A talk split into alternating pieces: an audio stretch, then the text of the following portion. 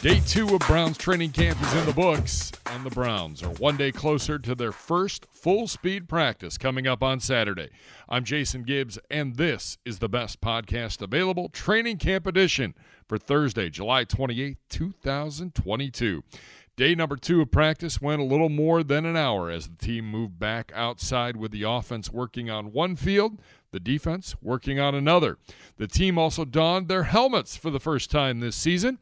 And speaking of helmets, that was arguably the main story of the day. Beginning this season, the offensive line, defensive line, tight ends, and linebackers are required to wear what are called guardian caps over their helmets. The idea is to reduce head impacts and reduce the number of injuries from those impacts. The league has found that there are a higher incident of those injuries in training camp.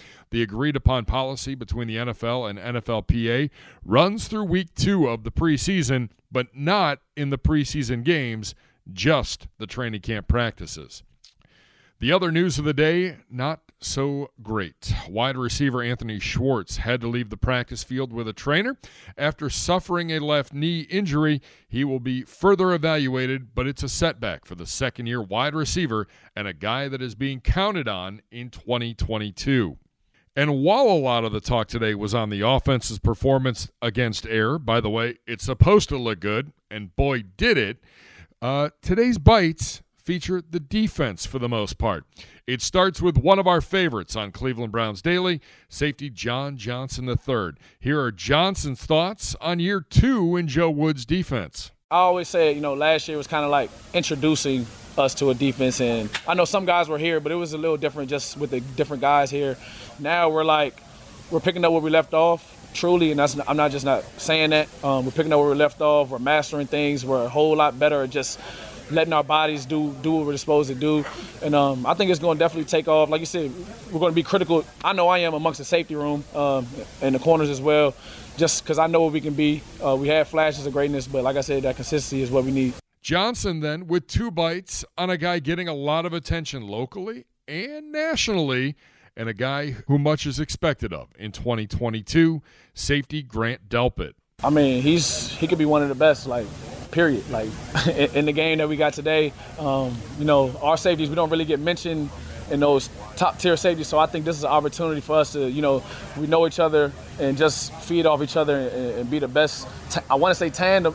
It's a tandem three people. can a tandem be three? Well, the best trio. I, I think we can be the best trio in the league, and I'm just looking forward to it. I think he's like, he's like a, a mixture of, you know, myself and Ronnie. Like I feel like he could do pretty much everything, and he has done it. Um, even you go back to his LSU days, he pretty much did everything for them. Uh, can take the ball away. He's explosive. He's a good leader. I think people sleep on that. Um, works hard. Um, does everything right. So I think it's just like he's the glue, you know, to the, to the safety room and honestly to the DB room.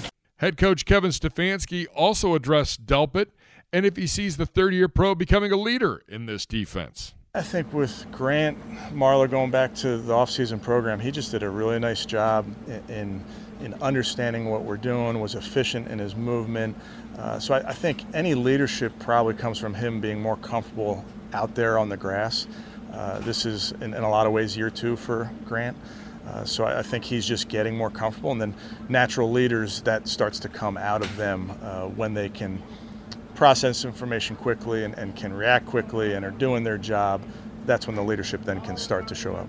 Final clip of the day and back to the offense. Wide receiver Amari Cooper talking to the media for the first time this season, talking about QB1 and his nickname for Deshaun Watson. I mean, he's right there at the top. I mean, uh, he could do everything. Like I, I, I call him the magician. He, uh, he just makes plays out there. Um, he's, he, he's incredible. You know, some of the stuff that I've seen on film with shoot going back to him at Clemson, um, he, he just makes it happen. So uh, he's definitely up there at the top. Day three of training camp at the Cross Country Mortgage Campus happens on Friday. Looking ahead, the first full speed practice comes your way on Saturday, which is also the first day the team will welcome fans on campus. And the first day in pads will be officially on Tuesday, head coach Kevin Stefanski announced. For the latest news on your Cleveland Browns, log on to clevelandbrowns.com, the Browns mobile app, and on Cleveland Browns Daily. We are back with you on Friday. I'm Jason Gibbs. Thanks for listening to the best podcast available, Training Camp Edition.